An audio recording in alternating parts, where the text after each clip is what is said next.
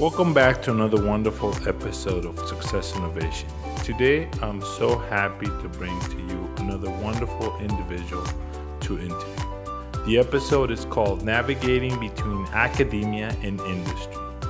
It is with Skye Edwards that we have this wonderful discussion. She's the current SHPE president at UCSD student chapter from year 2019 to 2020 school year we dive deep into how she managed to go ahead and discover bioengineering, what she's encountered, and how SHPE has definitely helped her guide her career, and how she managed to discover her true passion. I want you to welcome Skye, Skye Edwards, to Success Innovation for this wonderful conversation. I hope you enjoy it. Let's get started. Thank you. Welcome back to another wonderful Success Innovation episode. Today, I'm really happy and excited to bring to you another wonderful individual, fantastic young lady. Her name is Skye Edwards. Skye Edwards is a bioengineering student at University of California, San Diego, otherwise known as UCSD. As you know, it is my alma mater, so I'm really happy about bringing this episode to you. And she is currently the president of UCSD's SHPE student chapter. And as you know, SHPE stands for Society of Hispanic Professional Engineers, and it is a nationwide organization. Welcome, welcome, Skye Edwards to Success Innovation. Thank you so much for being with me today. How are of course, you? Thank you. Pretty good, pretty good. Fantastic. You know, surviving this school So year. we, yeah, we- yeah, exactly, surviving. we were just talking uh, right before we started recording. We were talking about, you know, you coming back home. Uh, today is uh, sunny day in San Diego, and you are in San Diego. But a couple a couple days ago, you were you were back home in the Central Valley of California. Can you kind of walk us through your early beginnings, where home is for you, and kind of start off from there? yeah. So I was born and raised in the Central Valley. So I was born in Fresno, but was raised in Selma, California my entire life. Um, and so it's a very rural area, agriculture. It's a lot of vineyards, a lot of orchards. Um, I actually got had the privilege to have uh, great grandparents around growing up, and so they actually owned a ranch uh, for raisins, actually, so grapes that you put out in the sun to grow for raisins. And so a lot of my life was kind of centered around, you know, really being close to my family. So I was never alone. I'm an only child, and my mom only it's only me, my mom, and my grandparents. And so it was very much big on family because I think I'm the only one who moved out for this long a period of time. So if I wanted to go to my Nina Maninos, they're down the street. I want to go to my grandma's sister's house, she's also down the street. Um, everyone's within maybe a 30 minute drive from each other. So growing up, it was very much like big family holidays all the time, all like 30 of us going to the ranch. You know, I had uh, got to learn where my family came from. So I worked on the ranch actually for most of my life from the age of 12 up until almost like until I graduated every summer. Um, I learned how to prune, how to center, how to roll the trays, how to drive the tractor, how to put Wow. the trays onto the tractor and empty the raisins out. Um, I got paid because they're like, you're doing work, so you get to get paid. Um, but they really kind of taught me, you know, where my great grandpa came from, because he was born here in California still, but he grew up his entire life working with Sun-Maid raisins, and so it was really good to see like you know what he did and what he learned to save up to own his land. Like that ranch is our family's ranch, and so I really appreciated it and I loved it. I loved being outside. You know, it was interesting coming out of the ranch and having dirt all up in your nose, but you know, it, it really made me appreciate a lot of what my family has done for me. Um, especially because otherwise I didn't didn't need a job in high school. Um, I was very active. I got to play sports. I got to be in band and choir and theater and all these things during the school year because you know my family was able to provide for me. And during the summer, I was like, you know what, I'm willing to do this because this is what y'all did for me before I was even born, and you know this is why we have everything. Right. And so yeah, super So- active in Selma, California, super small town. What time did you normally have to get up to be able to work in the farm? Ooh, that was so to be in as much cool shade as possible. We all got up around 3:30 a.m. because we would work until about I would say around 3 p.m. We'd take a break to eat. or like just like actually go inside and sit down. Like we had water and everything, and you know my mom made me breakfast. But we would get about at three thirty a.m. Get to the ranch around four a.m. Try to get as much work as possible done before it got too sunny because you get paid by the row. Um, and sometimes if it's raisin season, you get paid by the tray. And so different rows have different trays. And then we take maybe like a two hour break because it would be most of our family out there too. So my grandpa definitely had other workers, but he also had his family out there as well. Um, and then we would be done around 6 p.m. because we work for another like two and a half hours, three hours. Because then by then, my mom at least took me out and she's like, okay, Skye's gonna go home and shower and mm-hmm. take a break because uh-huh, I was still uh-huh, pretty right. young. But yeah, so we got up really early just because we wanted to get as much work done before the sun hit because it got so, really hot in Fresno.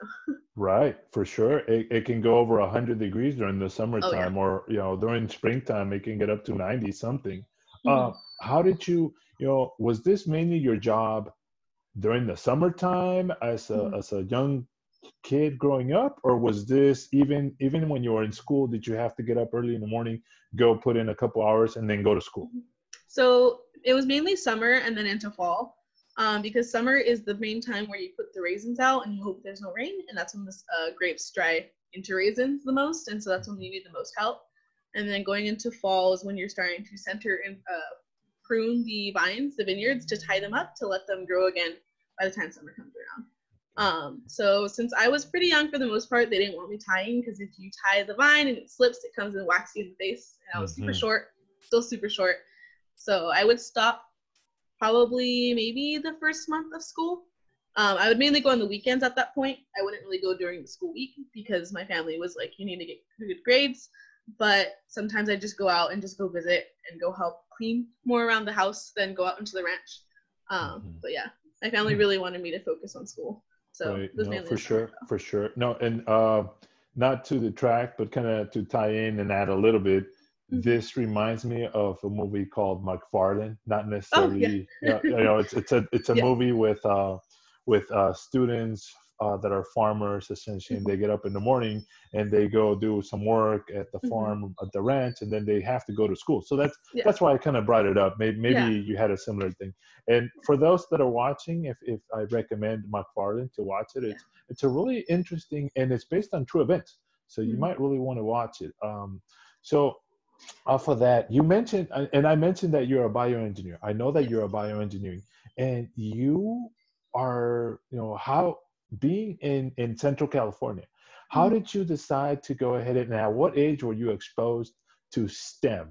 I mean, obviously you're at the ranch and you're doing yeah. this, so maybe it would have been a lot easier to simply just stay at the ranch and mm-hmm. keep mm-hmm. going with the family tradition. But how mm-hmm. did you get exposed, and at what age did this happen? So I mean, in school we always had science, but I think where I wanted to become a part of STEM was my. I think I've always wanted to be a doctor. My family has always had some type of orthopedic issue. so whether it's, you know, hip replacement, someone tore their ACL, a rotator cuff, something, someone was always getting hurt and I was always like there to see them get better. Um, my uncle crashed his motorcycle and had road burns all over his body and so we helped take care of him. So it was very much just like me like knowing that doctors help people. And so i don't think it was a direct like that's what stem is um, but it was definitely much very much like leading me towards a path of medicine right? And so that's kind of where a lot of i think uh, central valley students go is to the doctors. To become a doctor that's what we're pushed to be. And so when i went say we got introduced to stem specifically stem it wouldn't be aside from just math classes, which I really liked a lot, and I wanted to skip classes in middle school, but our middle school didn't have anything past algebra one, mm. and I actually tested out of it and got into geometry, but we didn't have an option to take it, so I had to stay back a year in math. Um, I didn't really get exposed to it, I think, until I took trig and pre-calc, which was my junior year of high school. Mm, um, wow. The sense of understanding like not just necessarily what science is, but understanding what engineering is, anything. Just because my math teacher was like, you know, you spend time after class teaching students about trig and pre-calc because you like to do that. You like to come in early and tell people, hey, like we're gonna do a review session for this quiz. Like I'm gonna be teaching it. Um, and that's when he, you know, was like, "Have you heard about engineering before?" I was like, "I don't know what that is. I want to be a doctor." I was in Doctors Academy where we learned about tox- uh, toxicology, about different anatomy parts. Um, we got to shadow a doctor, and so it was very much just medicine, medicine, medicine, which I still Mhm. think is a part of STEM, but I don't think it truly is what STEM is, um, because it uses it, but it's never like, oh, this is like the math behind it. This is, you know, obviously it's the science behind it. But they don't teach about the technology. They don't teach about the engineering. Um, not until my math teacher was like, you know what, like you should look up what engineering is. And I was like, okay.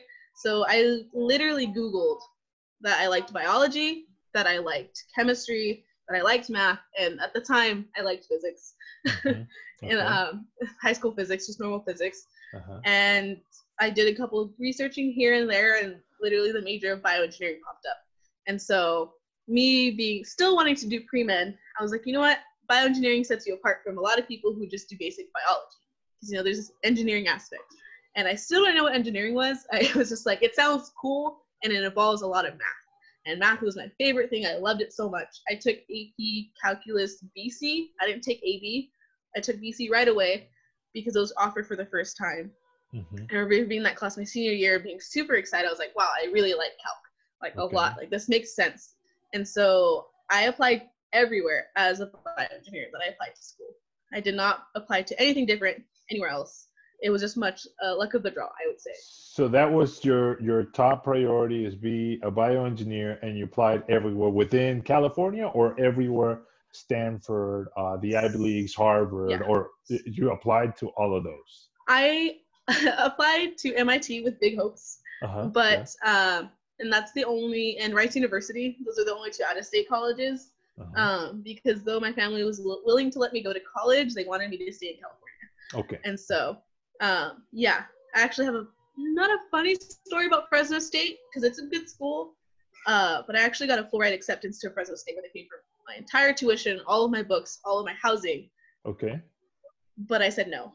Oh, okay. A- Any particular reason you might share with us why you said no? Yeah, they did not have bioengineering. They Okay. I would have to have made that major. It was not accredited. Um, so I applied to that as a mechanical engineer there. Okay. but I didn't want to do mechanical engineering. Okay. It was uh-huh. definitely not something I wanted to do. Okay. And I think growing up, though I had a good family life, I've struggled and fought for a lot of things. And, you know, kind of my life was difficult in certain aspects that in college, at least, I was like, I don't want it to be more difficult than I need it to be. I really want to enjoy a structure given to me to get my degree. And so, you know, I turned down Fresno State. Also, I knew that I could call my grandma and she would come bring me food if I needed it, or if Uh-huh. I needed laundry done, she would do it because they're right there.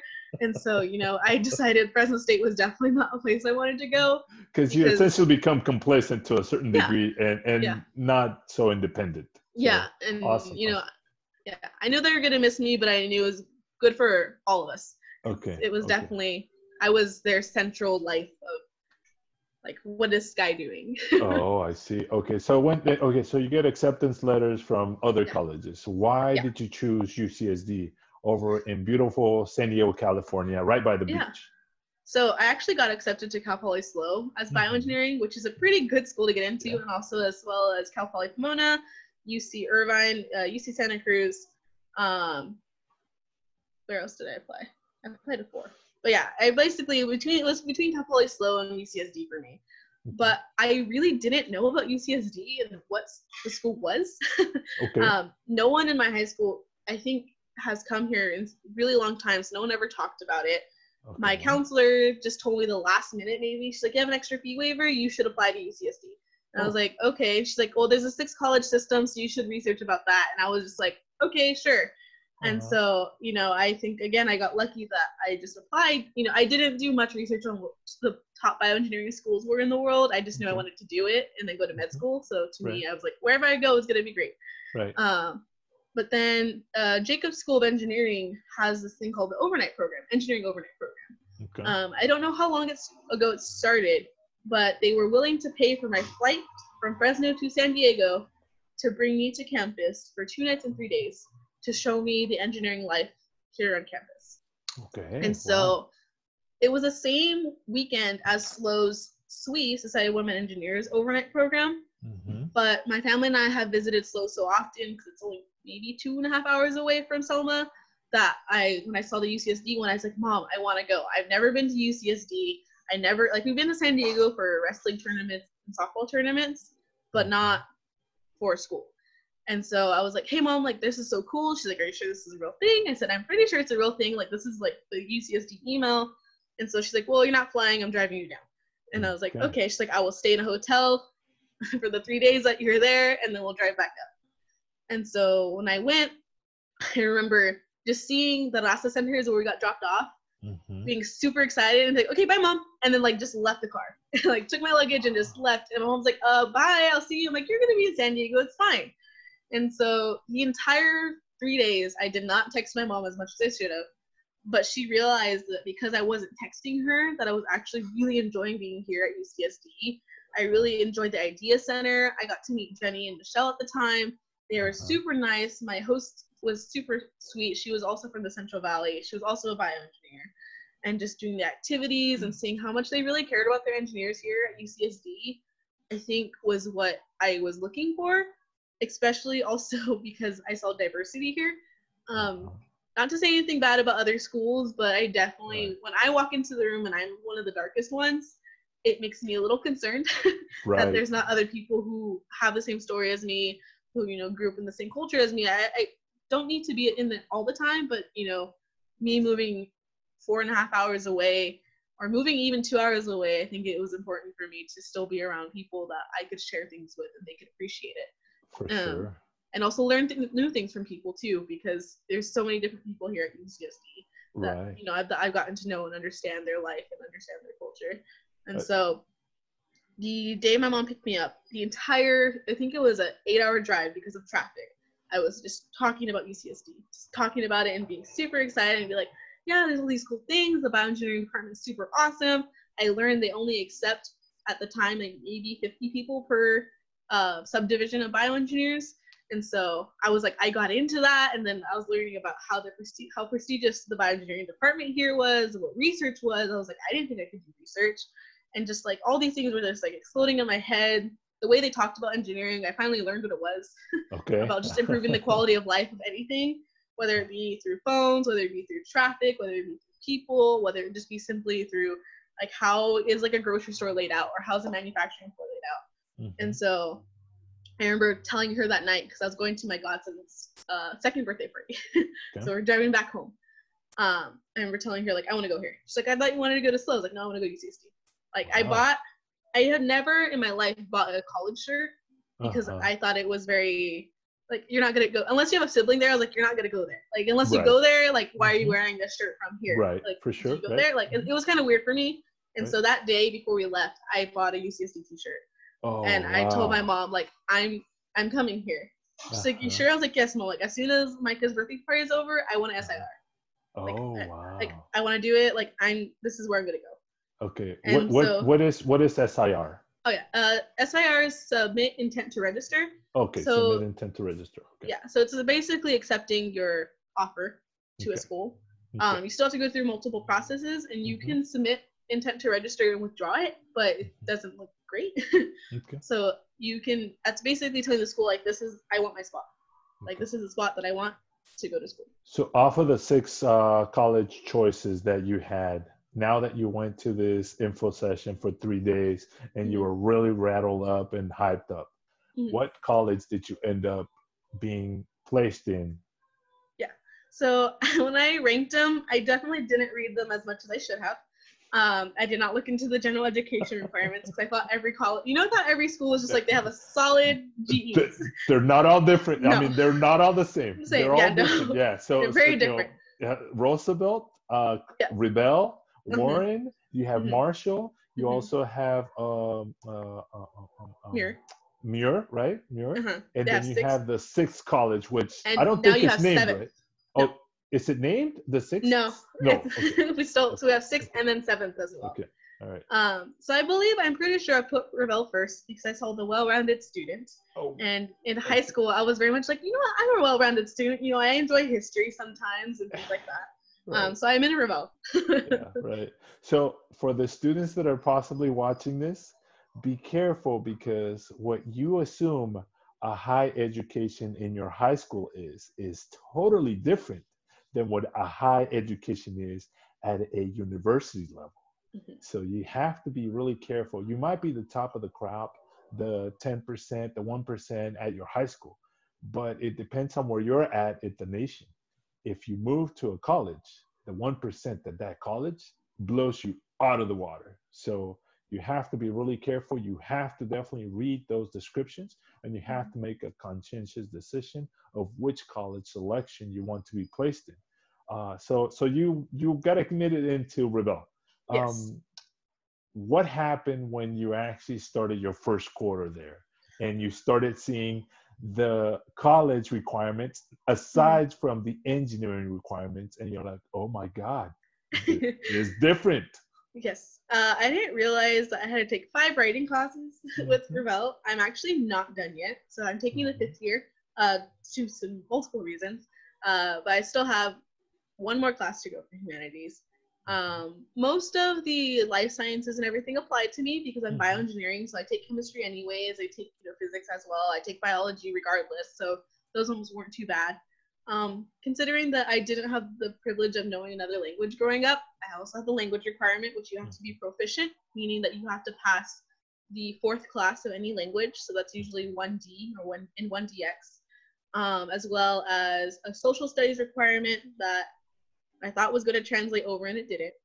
And your DEI, which is your diversity, equity, and inclusion, which might be newer for most people to hear if they went to school at UCSD before 2010. Yeah, that um, is different.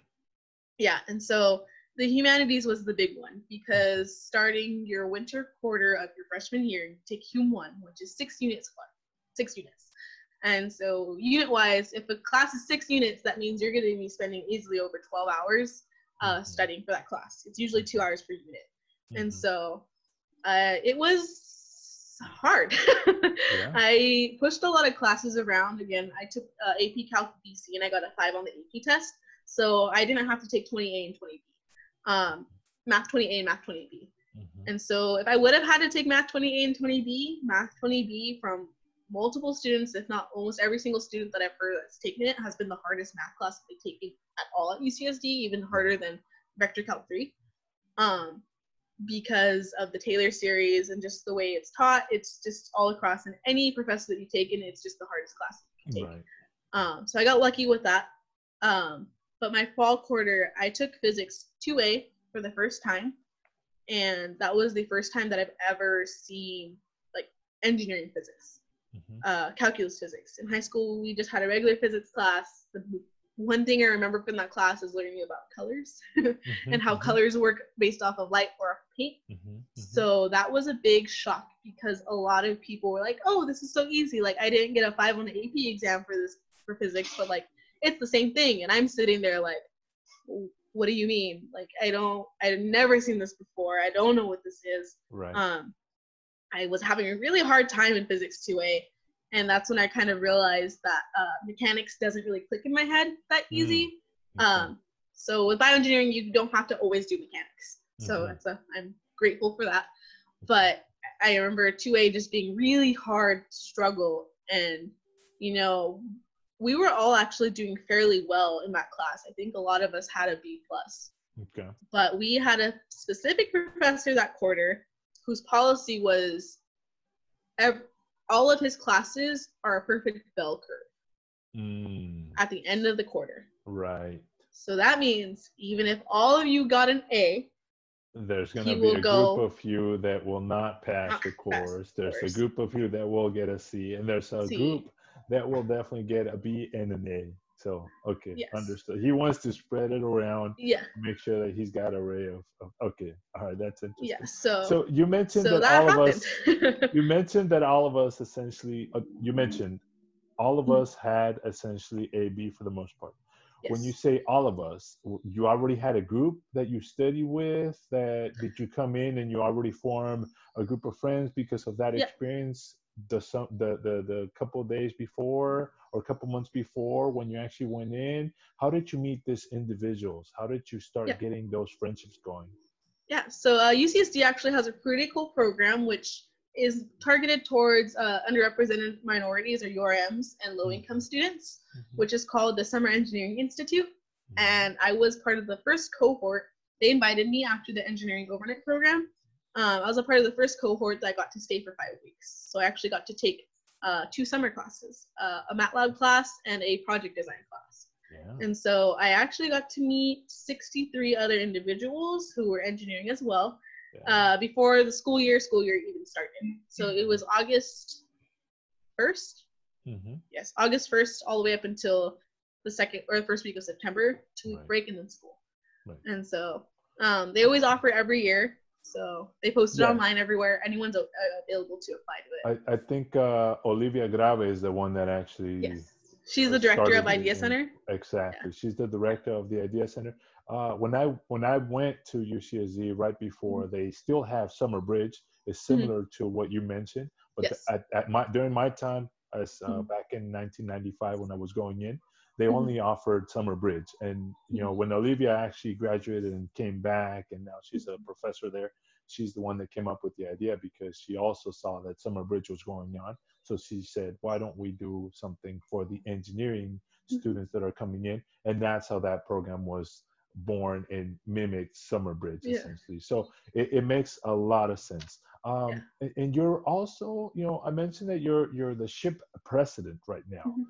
How did you get involved with SHPE when you started? Did you obviously at your high school level didn't know what SHPE was? You had no idea what Mhm. engineering meant. So how Mhm. did you get started? Yeah, so um, as the thing, a lot of SHPE members at UCSD are very involved in freshman recruitment. So one of my peer facilitators, which is similar to an RA for the summer program, actually two of them, they were on the SHPE board the year prior, and we're going to be on the SHPE board coming into my uh, freshman year. And so they mentioned it to all of us, kind of. They didn't say like you better come or anything like that, but they definitely mentioned what the Society of Hispanic Professional Engineers were. Mm. And that's actually where I met Gabriel Gutierrez. Mhm. Um, him and I met there. We became friends, along with some other friends uh, that were all from San Diego, from no one from the Central Valley, mainly from LA and things like that. So our fall quarter, the first GBM, all of us were like, "Hey, you know what? Let's just go check it out." They said there's free food.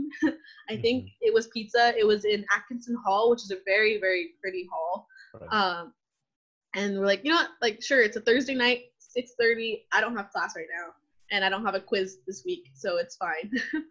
Because physics usually have quizzes every Friday. And so we kind of went, and you know, I just kind of sat there. I saw some of my old peer facilitators. I was like, hey, how's it going? Like this and that, and like you know, sitting with the GBM. Um, I think they had a sponsor. I don't remember who it was, but it definitely wasn't a bioengineering company. So I was kind of zoning out a little bit. Mhm. But then Eddie Tapia, I think Mhm. he was there.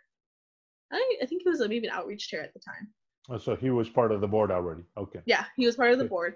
And and just to for the audience, you know, she's mentioning names, and this individuals uh, are very active and have been very active throughout UCSD uh, student chapter, Yeah. uh, uh, and I've known all of them. So so to to a certain extent, I know what she's talking about. But for the audience, just just bear with us. She's Yeah. throwing names out for, for Sorry, us. So, yeah. so keep on going. Yeah, and so uh, Eddie Tapia, he actually asked, can all the freshmen come to the front after the end of the GBM? And so we're like, okay, we'll go up there. Hi, like introduce yourself, a little icebreaker here and there. And then he's like, can I get all your guys' names and like phone numbers and emails? Uh, I'm just gonna add you guys to kind of like a little freshman group. I'm like, okay, sure, why not? Um, and so we added there, and so they're like, okay, we'll remind you when the next GBM is, and we'll come back. And so I like the icebreakers because they're super corny. As a freshman, you kind of actually like the corny icebreakers because you're shy. And like if everyone's being kind of silly, you can be a little silly too. And so I think after the second GBM, they actually invited us out to Pazuki's. So uh, BJ's is a restaurant, um, and it's actually maybe a 15 minute walk from campus. It's down the hill and up the hill. And so like, hey, we're all gonna go to BJ's. We're gonna walk over there. We're gonna have giant like giant pizza bazookies, and we're just gonna talk and hang out. And so that's where I actually got to meet. And I'm gonna throw some names out there too. Um, Mhm. People like Yosira um, Hernandez, Karina Nino, Emily Revelis, uh, Eddie Tapia, Andrea Sanao. I got to meet Jose Ramirez. I got to meet Carlos Sandoval, Mhm. Carlos Anaya. And these are all people that were the SHPE board my freshman year who are very close friends to me. um, got to meet all of them there and just kind of start talking about like what they did, how they're enjoying school. They're talking about classes like, yeah, that class was a joke or that class was hard. Don't take this professor. And I just realized like this was such a good group of friends to just be around. And, mm-hmm. you know, hearing them talk and seeing a lot of them be fourth years getting ready to graduate, talking about what jobs they're going to work for, like what internships they've done. Mm-hmm. Um, Carlos Anaya was another bioengineer. Emily Rebellis, I mean, Emily Moreno was a bioengineer. So I in- instantly clicked with them, mm-hmm. and they're talking about their research. And I just, you know, at that point, I was just like, these are people that I think I can, they can help me be successful here at UCSD. Because I didn't know anybody at UCSD other than my friends from SEI but I wanted to know older people, and I've, I've always been used to talking to older people, and so they're not that much older than me, maybe here too. Right. But to me, I looked up to them so much because they were doing such great things and giving mm-hmm. up some of their time to go do good things, like going to Logan uh, Logan Elementary, going to TJ Outreach, doing high school uh, Empower. Um, I think right then and there, I got recruited to uh, work for or help work in the Reach Committee, which is our hackathon mm-hmm. which was the second year it was being ran, which was when I joined. And I actually, that's where I got super involved in SHPE. I'm actually wearing the shirt right now. Right. Yeah. Shirt. Right. I see that. yes, exactly. um, and yeah, that's where I started digging my hands into what SHPE does. Was okay. started with Reach. And okay. yeah. So you start, you, you know, you started getting really involved. What mm-hmm. was your biggest surprise uh, between uh, you you know you mentioned the Raza Center, so that's you know that was one of the things, and I'm pretty mm-hmm. sure that you know what Mecha is. Yes. Why did did you even try joining Mecha versus mm-hmm. SHPE, mm-hmm. or was that something? How do you con- compare and contrast them? They're they're yeah. both student organizations. It's just yeah. that one they're, they're both kind of different, and mm-hmm. um, just want to get your perspective as to why you yeah. decided to pursue SHPE. So I didn't actually hear a lot about MEChA until I joined a lab and some other uh, non-engineers were in it. Okay. But I think SHPE's willingness to just recruit and go out there and be out there, mm-hmm. um, I think, which which was what really draw, drew me in.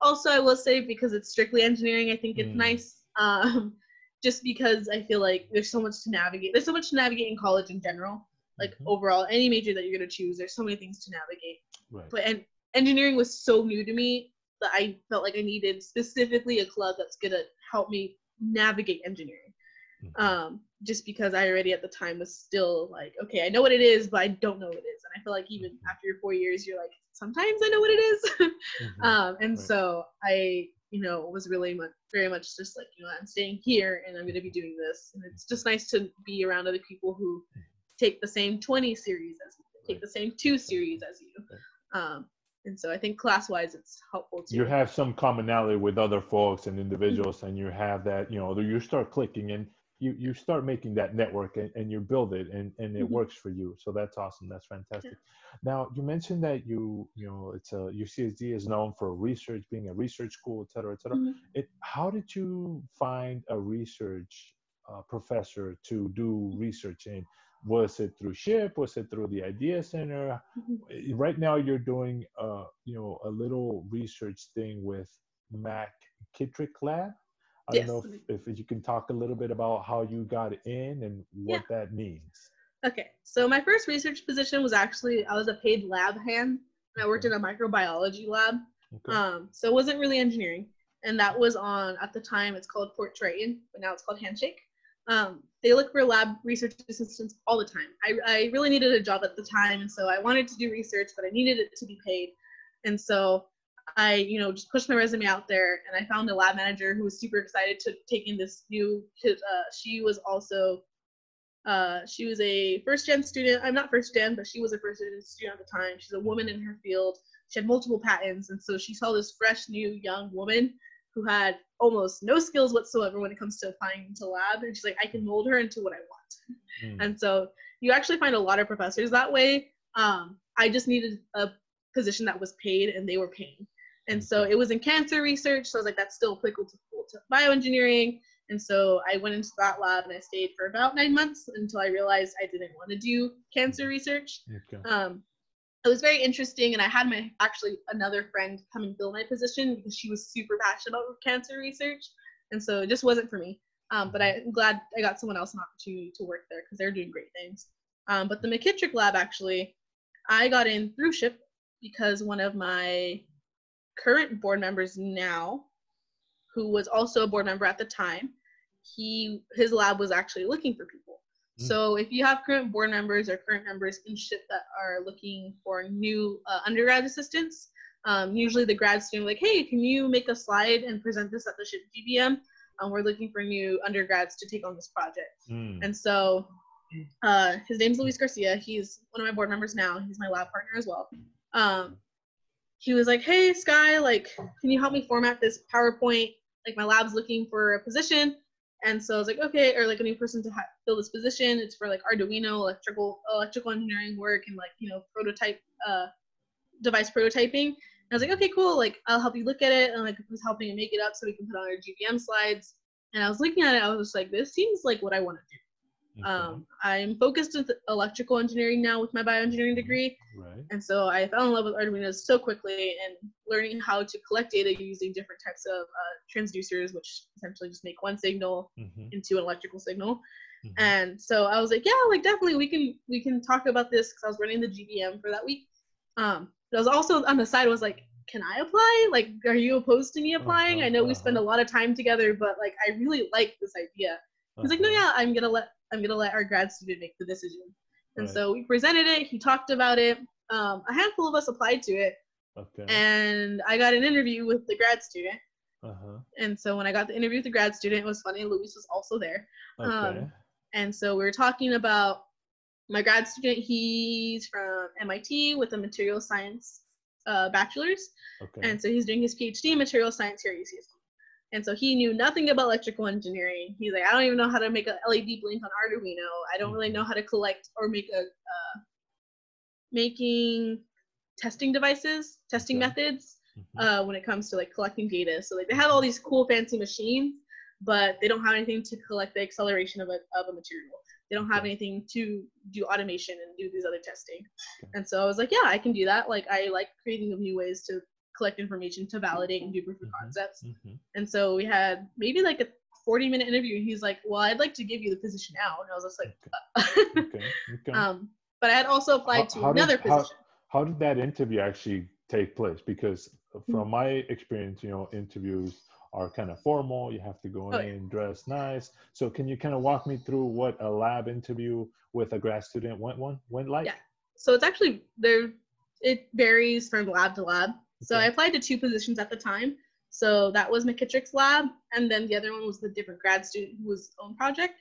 So I went dressed business casual, which means essentially I just didn't wear a blazer, but I still wore slacks, I still wore a blouse, you know, had my hair nice and kept, like nice and tidy, um, and you know, lab safety shoes though, so I didn't wear heels. I wore boots because you're I was going into the lab, um, and so with that. But then when my grad student, my current grad student came out, he's super nonchalant. It's very uh, casual. Mm-hmm. So he mm-hmm. was wearing, I think, some jeans, some boots, mm-hmm. a t-shirt, and he had a baseball cap on. Okay. And so I was very much like, oh, I'm a little overdressed. he's like, no, no, no, it's okay. Like that's like you're doing great. Like that's how you should go to an interview. Like right. I'm sorry, yeah. I just came from like a workout and things like that. So I was like, okay, like this grad student seems pretty relaxed, which I I like um, because working in a lab, sometimes you don't want to be working in slacks and a blouse. Mm-hmm. Uh, you'd rather be working in jeans and boots and a t-shirt, especially moving around grabbing things, like reaching over stuff and doing all these things. You're doing research, and, so so you yeah. really want to be comfortable and focus on yeah. what you're doing, right? And you could be standing for like right. four hours straight without even realizing it. Right. Uh, right. You're so into it. But then the other grad student that I interviewed with was very formal. Um, it seemed more like a interview for a job at a like a company. Mm-hmm. Um, and you know, it wasn't too bad. I liked it, but it was very much like in his office. Like his office is very plain. It was just kind of me and him. Um, asking me technical questions, which was I was fine answering, but it just didn't seem very um, genuine. Mm. And I knew I was looking for a grad student who was gonna, you know, ask me, "Are you going to grad school? If you don't mm. want to go to grad school, why don't you want to go?" School. Okay. want to go to industry, like why? Like tell me about these things. How are you doing? And so I declined the other offer mm-hmm. and took the offer with my current grad student, who was the one that was more casual, Right. um, which I think was a good decision because that kind of leads me to the next question. Um, And you are going to do electrical engineering. You're going to go for your master's on that. So you Mhm. are planning on doing um, a master's and going to grad school. What Yes. grad school are you going to target? Is it UCSD on campus, continue Mhm. with them, or are you planning on going somewhere else for your grad? Yeah. So um, I ended. I'm always flip flopping, but I know eventually I do want to get my PhD. Mhm. So if I do get my master's in electrical engineering, which is a definite possibility if things kind of don't play out financially when it comes for PhD, Mhm. um, I am planning on looking at USC. Uh, Okay. USC has a really good bioinstrumentations program that's really Mhm. integrated between bioengineering and electrical engineering. Okay. Um, and if not, there's also the bioinstrumentations at UCSD, but I'm not a big fan at staying at the same school for too long. Okay. Um, I love UCSD so much. I have good networks and connections here, but I am too much of a networking person that I want to go out and experience a different campus, a different life, different people. Um, Mhm. so I like starting brand new. University of Washington is a big school that's on my list right now as well. Um, just because again, I talked to their electrical engineering department at SHPE conference actually, uh, Mhm. where the college's booth were at, and I got to talk to a PhD student, and we really hit it off. He's like, "Can have your resume? You can come visit the campus. Like, we can talk about these things." And then you know, um, everything happened recently, so we didn't get to go visit. I'm Mhm, also mhm. going to be probably looking at UCLA. Um, MIT is always going to be an option that I'm going to try Right. to apply for. I'm always going to strive to do that, regardless of where I want to go. Right. right. Um, also, Carnegie Mellon has been a Uh-huh. big one on my list right now. And then I would say probably after that would be John Hopkins. Hopkins, I wouldn't say is a reach, but it's another school I think that if I go to a master's and then if my PI likes me, they can keep me as a PhD student. I Mhm. think would be great as well. Um, and so yeah, those are kind of there's a lot of schools that are on my radar, and I'm Right. slowly narrowing them down. But I would say USC and University of Washington and Okay, Carnegie so Mellon are my okay, top three. awesome, fantastic. You mentioned the National Conference of SHPE, Society of Hispanic Professional Engineers. That's Mm-hmm. a national conference. Uh, for those that have kind of listened to other episodes, you've heard me talk about the national conference. Um, how? Let's go back to your first conference. When did that happen, and what was your actual take on it? And the reason I'm asking is because I want to go back to that scene where you walk in and you were, you know, not fully professionally dressed for that interview with with your McKittrick interview guy, Mhm. but you were prepared to be in a semi-formal interview setting. Mhm. So how did you prepare for that? Was it something that you learned off of attending the national SHPE conference, or was it something that you learned somewhere else? So, I would say from the SHPE conference. So my first one was my second year. I Mhm. believe it was in Kansas City, Missouri. Okay. Uh, and that was actually my first career fair that I had ever gone to. Okay.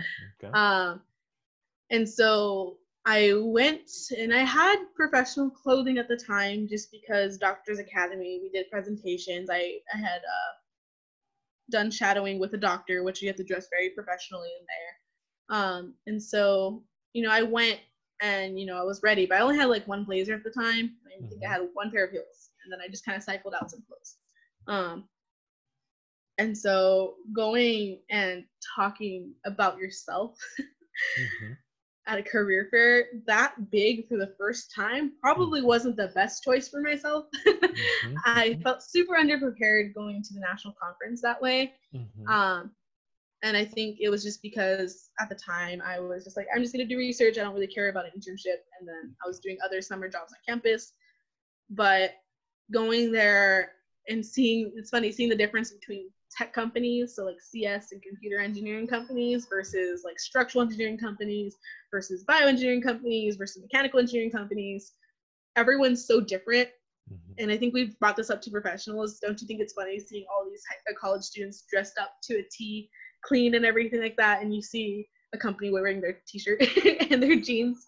Uh, but I think it still gives you a confidence boost. I think Mhm. too Right. to look that nice compared to your daily basis look. In college, Right. where it's yeah. usually maybe sometimes it's usually jeans and a t-shirt. Sometimes Right. you're wearing sweats. Sometimes you're wearing like running clothes and exercise clothes to go to school.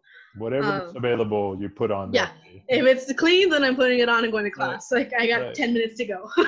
Right, and sure. so um, I think really practicing, you know, I went to companies that didn't even apply to me and I just wanted to talk to them. Okay. And they're like, you're bioengineering, you here? And I'm just So thinking, you the more time. you practice, the more Mhm. experience you obtain, the better you started getting.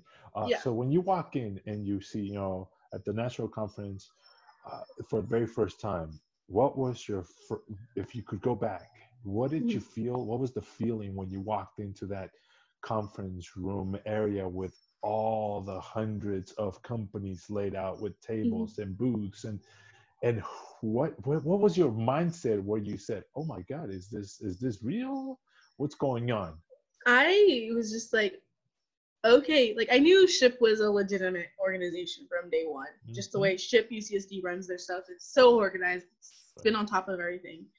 But then I realized, like, wow, there's a lot of people here who either didn't know engineering was and got lucky, or knew engineering was and they know where to go. They know who wants them.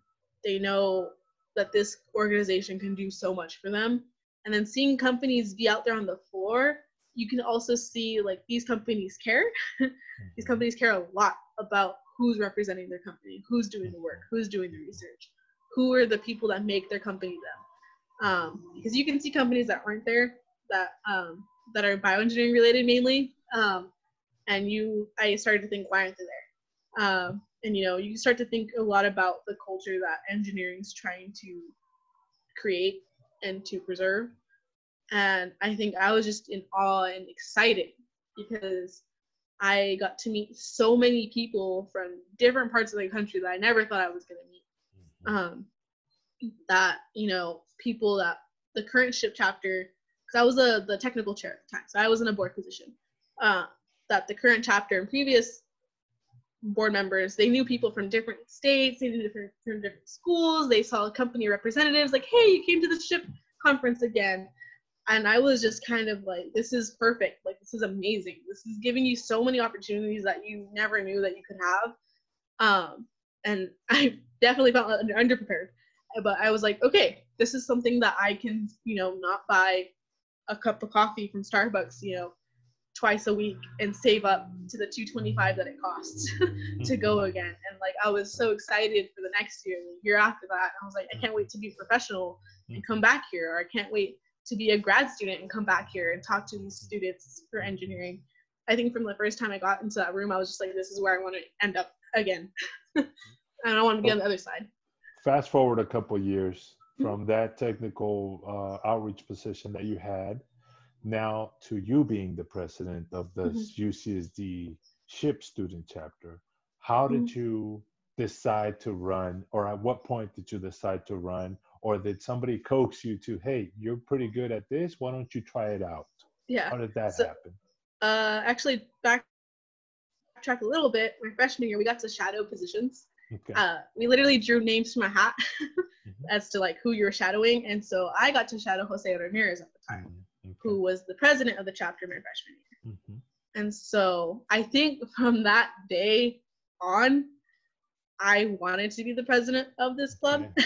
it was very ambitious, but I just cared so much because I saw how much UCSD could give back to the community right and I think that's what I really wanted to do for back home, but I know it's hard for me to do that, Mhm. um, considering that I'm physically far away. Mhm. but I think it was just very much like, you know what, like we have the chance to like help these freshmen, help these sophomores, juniors, seniors. We have this chance to help these elementary school students, these high school students here. And you know, obviously I want them to come to UCSD, but I also want to be a representation of what it is to move away and to Mhm. still enjoy your life Mhm. as an engineer. And so I think from that day on, I was just like, I wanted to be. I was um, talked to a lot of people. They just seemed like, uh, I yeah, I'm extroverted, but that's not what it takes to be a president. Um, it takes to be caring and compa- compassionate and truly wanting to see the success of others. Right. Um, and you know, seeing that the board members before were really excited for me to be tech chair, that were like, you know what, for tech chair, you talk to a lot of these companies, you're really good at talking to these companies, become the VP external, you know, bring that money in, make those connections, bring these companies to talk. Um, and then, you know, me and Gabriel um, Gutierrez, who was the president last year, mm-hmm. were definitely like always joking, like, who's going to be president when we're their fourth year? And, you know, mm-hmm. uh, he had us, he stepped up our third year because we did need a president. And so he became a president. He was a good one at that. And I definitely was like, thank you so much for taking that. I'm here to help you. And, you know, working with him side by side, being his VP external. Right.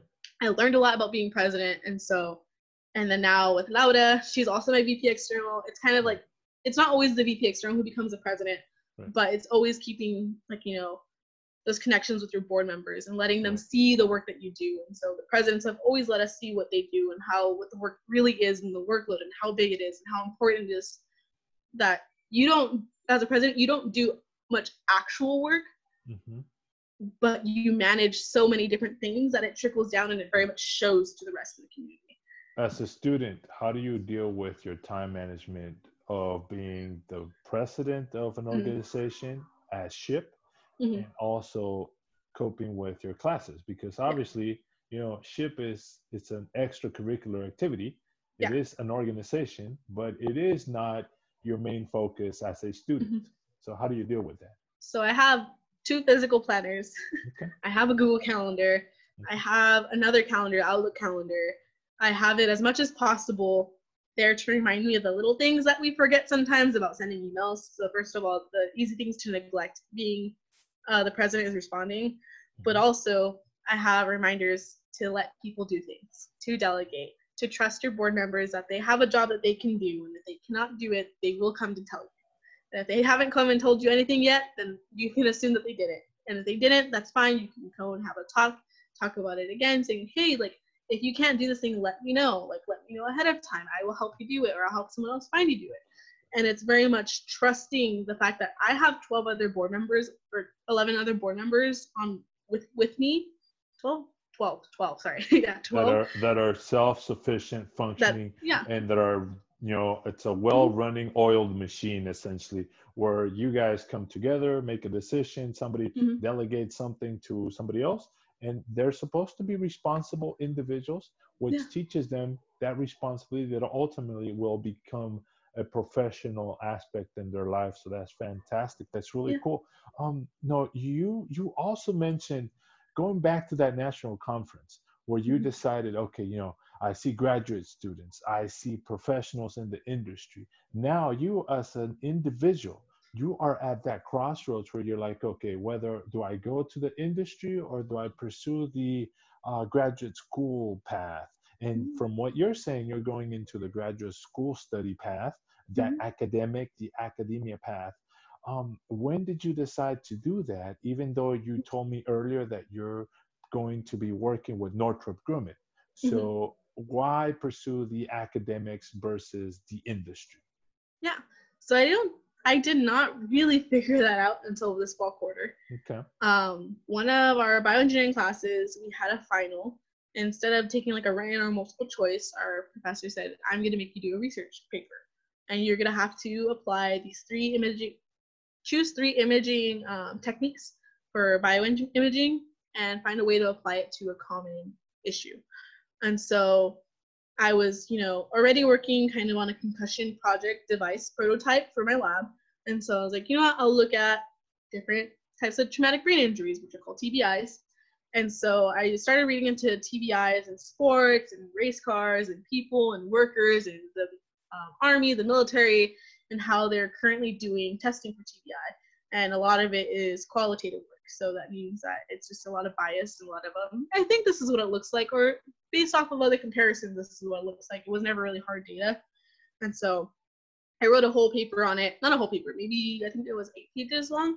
Okay. And so wrote the paper, kind of finished the final, turned it in. But then I found myself still reading about traumatic brain injury and like reading about neuroscience and reading about the brain and reading more about like how to use imaging. Can you use electrical imaging? Meaning like can you look at the EEGs, the brain waves?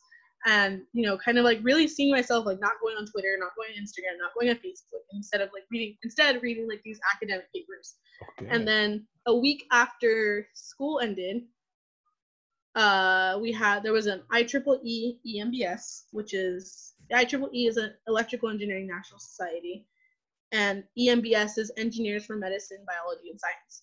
And so they had a conference symposium at UCSD. And so a lot of our bioengineering professors like, hey, you like EE, you should come check this out. It's about neuroscience. And so I went to go check it out, and it was all about neuroscience. Different people from different schools, professors from different universities, all coming presenting on their research. And it was all neuroscience. I got to meet, I cannot say his last name, but I know his first name is Terry. He works in the Salk Institute, and he works for the uh, Center for, I think, Neuro Research. Um, and I just was like, this is amazing. Like, you can do so much with the brain. We're having new technologies that, you know, that we're applying to phones and computers and things like that. We're getting better, uh, getting better resolution on certain like pictures and stuff. And I was like, you can apply all these things to the brain, and you can figure out so many different things, or just anything about that. And I think I just got fascinated with the fact that we haven't touched any of this really. We're barely getting into it, right. and so I saw myself pursuing a PhD in that. Um, and definitely doing research on that. And then also, I had a professor last quarter, and he's a professor this quarter as well for a senior design class, Dr. Wheeler, and he's just a teaching professor. And I got to see how much he cared about how we learn things. Um, he very much cared, like, are you understanding this? Is this curriculum best suited for you?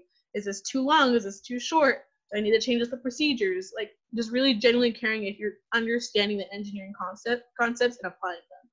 And so I know he's a teaching professor because he has retired twice from being a research professor. Mm. Um, and so maybe way down the, the road, I wouldn't really want to do that. But I think I would want to be a professor because I would like to see these engineering students and like give them the confidence like it will come back.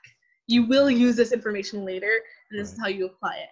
It's okay. These classes are meant to be hard. If they weren't hard, then anybody would be an engineer. Right. Exactly. Like you will get through it. You just need to think about it. You need to talk. Engineers work together. Obviously, don't cheat on my tests but like you know with the homework like talk about concepts like you know develop your own ideas right. and so i think i found like that passion back into my ap calc or my pre-calc class of teaching people before class about math concepts right. seeing them get it yeah. kind of really clicked again yeah. um and so i think industry is always gonna not always gonna be there necessarily but i might go work there for a bit because i know becoming a professor is really hard and you need a lot of experience a lot of research and it's right especially going to like a top institute like UCSD if I want to be a professor here. Um, industry is probably definitely still something I have to do, but I think at the end goal is to be that professor to not only do research but to be there for the students to be like, hey, I did it. Trust okay. me, I struggled right. so hard through was most my bachelor's degree. Right. Like, you can do it. So yeah. Yeah. At this point, you know, you've you're in your fourth year, uh, about mm-hmm. to embark into your fifth year coming soon. Um, and you've done research and whatnot, and you've led the SHPE chapter at UCSD. But mm-hmm. what has been the most surprising thing as an individual coming from the Central California Valley area to UCSD, and you know, being an individual that has achieved a lot of things that mm-hmm. to a lot of people seem possibly impossible. So, what has been the biggest surprise for you as a young lady? Mm-hmm. Uh, I would say, you know, this internship coming up okay. as a bioengineer working at Northrop Grumman. Okay. Um, I'll be very honest, my GPA is not above a 3.0. Okay. And um, I know they have a strong policy that all their applicants have a 3.0 minimum. Yeah. I think the biggest surprise is that all the skills and techniques and, you know, uh, everything that I've learned actually applied and that they appreciated that. Mm. That they appreciated that I knew my stuff when they asked me my questions. They appreciated that I went out of my way to become a better leader. They appreciated the fact that I didn't just do school. I mean, I knew people appreciated that, but I know it was very disheartening for a while when applying that they're to certain companies are like, oh, your GPA is pretty low. I'm like, well, I switched my major. Like 13 classes don't count towards my G or they don't count towards my current major anymore. I can't really drop those classes. That was a struggle that I had to get to. Mm-hmm. I think it was just much, very much like it gave me a confidence boost that I need to just apply. mm-hmm. I need to apply and I need to talk. And that's why career fairs are so important because you're not just a number on a page. You're a person, you're a face, you're a person, you're talking. You're face to face interaction with a recruiter. They're seeing your excitement. there, right? They're seeing your excitement. They're seeing your dedication. They're seeing the knowledge. You're not just staring blankly thinking, or you're not like typing something on the side to Google what that was. Right. Um, they're seeing your innovation in person, and so I think that was surprising because it seems so easy for people who have a 3.8. Mhm, Sometimes right, it seems so easy for them, and so it was it was hard because you know I came from a school that didn't prepare me for this at all. Like my yeah, I did well in my high school, but that's because they made it easy for a lot of us. Mhm. And so I think it was so surprising to see that be appreciated. That obviously grades are important. That's gonna make your life a lot easier. Right, trust right, me, it will. Obviously, right. yeah. But yeah. at the same time, it's like, you know, I have been able to take a little bit more time on my tests because of online format, and I've been doing better. Maybe I just need a little bit more time to think the process. That's not anyone's fault. It's not bad to do that, especially in an academic setting. So maybe the systematically it's been kind of an issue for me. I was like, so it's super surprising to see that a defense company wanted a bioengineer to do systems engineering. So um, this this uh this internship, where did you actually apply and obtain the internship? Was it online? Was it Mhm. at a UCSD career fair? Was it at the SHPE National Conference in Arizona? It was actually at the SHPE conference. Okay. So we were all walking around going to different companies. Um, I had actually applied online to Lockheed Martin at the time and I got an interview with them. I was going to different, the very few biomedical companies that were there um, and kind of, you know, looking around. And then we actually had a big group chat of everybody that went to the conference, so all 30 of us. And someone in the group chat was like, hey, Northrop Grumman's looking for UCSD electrical engineering students. Go and ask for this name. And so a handful of us went, and I was just kind of like, you know what? I had just had my, uh, I talked to IBM that they were going to set up a phone interview with me. And I was like, you know, I'll go. I'll go over there to the booth. I'll go talk. I'll do my pitch. I'll do my spiel, kind of practice again. You know, it's not going to hurt. if they say no, I'm not going to be upset. right. and, you know, and so I went and went to go talk to them and talking about like my method testing and creating methods and like my documentation and like how did you figure out this is a proof of concept and validation. And so I was talking to the uh, engineer and also recruiter, and he's like, you know what, I'm in mission systems and I don't know entirely too much about electrical engineering, but what it Mhm. sounds like, it sounds like you should get an interview. And he handed me an interview card, like right there on the spot. He's like, go fill in a time. You can probably interview today or tomorrow Okay. um, because it was the first day of the uh, career fair. okay. And so I was like, oh, oh, okay, like thank you. oh, it's very much surprised. It's really yeah, I was very much. I was very much like, oh, okay, like I was just kind of like in my head, I said something loud. I was just like, oh, just here at practice, like, Uh-huh. and that's not that's not a weird uh, brag or anything. It was very much a Uh-huh. genuine surprise of like, oh, okay, you know, I never had a non bioengineering recruiter like want to know more and stuff like that. Right. And Okay. so I got it at the SHPE conference. I then interviewed the next morning and got the offer on the spot. So as soon as I finished my interview, it was just very much he's like, Can I offer you this offer letter to work with Northrop Grumman? And I was just like, Oh I was like, Can I think about it? He's like, Of course you can think about it. I was like, Okay, thank you. Right. Because you know, it was in San Diego. They gave me the option. Um, you know, they gave me a good pay. They offered a, a, a living stipend because I'm not from San Diego it would be a move and so it was very much just super surprising i was very uh, in shock so that's why when i say it's the most surprising Congratulations, thing it genuinely was i think Congratulations. That's incredible. Fantastic. Thank you Thank so you. much. Uh, Yeah. you know, that's amazing. And that goes to show you, you know, if you put in the hard work, the preparation, the dedication, the persistence, eventually it'll pay off. And I think one of the things that helped you, and maybe you realize it now, when you actually went into that, uh, to, to that, you know, to that booth and to interview with those individuals, you were Mhm. not expecting anything. You were really relaxed and you were yourself. And Yeah. that's what I want students to understand. When you want something really bad, sometimes you put mental blocks and mental barriers of, I'm not going to succeed. But when you clear your mind and go in and show who you really are, it opens up doors and it allows the other individual to connect with you at a more personal level, which brings more value to the table. So just remember and keep that in mind. Bringing that up, you know, what do you believe your superpower to be? Do you have a superpower? If you don't think you have one, what would Mhm. you choose and why? okay um hmm. i think my superpower it's a weird thing to say i'm really good putting things together like puzzles things Okay. that you wouldn't think would work to work together. I think that has been my strength this entire time of pairing people up, either when it comes to mentorship, when it comes to getting a task done, is really looking and paying attention to your team's assets and their weaknesses, looking at my own assets and my own weaknesses, and you know, really figuring out, okay, you know what? Yeah, they're a little weak here, but they're really good at supporting this person. They're good at asking questions. They're good at answering questions. They're good at pondering inside, internally thinking, and looking at the bigger picture. Um, I think it's my favorite thing to do, and I think that's one of the biggest strengths because you know systems engineering is really looking at things and putting it together to make it work better. And so I think that's gonna be my biggest asset my entire life because it's just something that I feel like people need. Um, I may not have all the answers, but I know how to get to it. right. I know the right. right people to ask, the right people to, you know, utilize and have them give credit to where it's due too as well because you know every it, it's not an individual effort anymore. A lot of these things are definitely working in teams, and I think that's been my biggest success is just knowing, you know, suggesting, hey, maybe we should put that there instead. Maybe see how that works. Right. and, you know, Fantastic.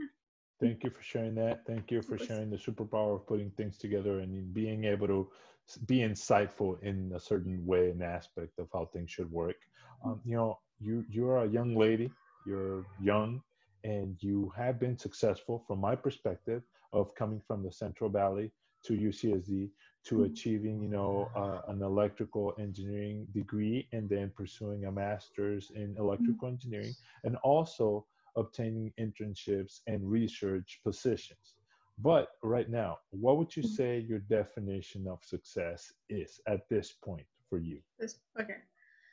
I think the definition of success for me is always learning something new Mm, because I think it was so easy in high school just to assume that I knew everything. Okay, okay, um, and just knowing that if I learned something new, that means I was uncomfortable because I didn't know something. And if I didn't know something, I put myself there to learn something. okay. It's just so easy to sit where you're comfortable and just to know everything and be the number one at what you're doing. Mhm. Um, and you're just not growing. You're not. And so learning something new is the biggest thing just because there's so many things to learn. Right, And I know eventually you have to not stop learning, but learn maybe more towards your field, right, a little bit less broad, but you're still always learning. And I think that's just the biggest thing that you can do. Right, fantastic. Thank Mm. you, thank you. Uh, this next question is one of my favorite ones to ask at Mhm. the end of the podcast and interview. So let's say you can go back, get get in your car, and you're driving back Mhm. But when you're driving back home, you're driving back in time, and all of a sudden things start changing. And you know you're driving up the Grapevine by Mhm. I five, and then all of a sudden you you get home, but you get home and you get out of the car, and you see this young 12 year old Skye, and she's about to get in this tractor, right? And you tell her, all right, hey, hold on, I only got about two minutes to talk to you. What Mhm. three pieces, two or three pieces of advice would you share with that young 12 year old Skye early in the morning? Okay. I would say first, there are going to be teachers who will challenge you because they see your potential. Don't worry, you will have fun learning. You will. It will be there. If time will come, do not worry. Don't be afraid that you're not going to care. Um, number two is that your family is going to support you regardless of what you want to do do not worry about stressing them out. Tell them your feelings. Tell them when you're sad. Tell them when you're happy. Tell them when you're angry. They want to know. They want to hear you, and they will not be stressed out. They'll be happy that you called. and then number three, I think is just to keep dreaming big. Don't ever, ever, ever, ever let anything tell you that you can't. don't even let your GPA tell you that you can't. You don't even know what a GPA is yet. don't Right. let a person tell you that you can't. Don't let a professor, don't let a teacher, don't let a friend, don't let anyone tell you you're stupid. Don't let them tell you that ever. I think is the a super big thing that I would tell them, my, my 12 year old self. Yeah. Thank you so much, Skye. Thank you. You know, I've enjoyed this interview quite a lot. We've been planning it for a while. Yes. Uh, we were going to do it in person, couldn't be able to do it because of the whole situation mm-hmm. and our schedule conflicts and whatnot. But I'm glad that we were able to connect via Zoom and be able to do it today and be able to, to do it this way. And I think uh, I really enjoyed it. I hope it was uh, enjoyable for you. To yes, the audience, was to the audience. Thank you so much for joining another wonderful episode of Success Innovation. I hope that you continue to plug in and to listen and to learn from the wonderful and fantastic individuals that I bring forth to you day on and day off with every interview that I do. Thank you so much. We'll see you next time. Lazaro Herrera from Success Innovation. Bye bye. Thank you so much for watching another episode with Success Innovation. I hope that you learned so many valuable lessons that Skye Edwards shared with us. Her early beginnings, upbringing in a farm, the work ethic that she was actually instilled, how she managed to go to school, and what it took for her to actually discover from medical ac- academy at the high school level to actually applying to various schools and how she managed to decide to go to UCSD just on a visit. And off of that visit to the campus, she definitely opted to go there because she bought so much regalia there. And the wonderful path that UCSD has opened up for her, how she discovered SHPE, and what that really opened for her as far as the profession. This has been Lazaro Herrera from Success Innovation. I'll see you next time. Bye bye.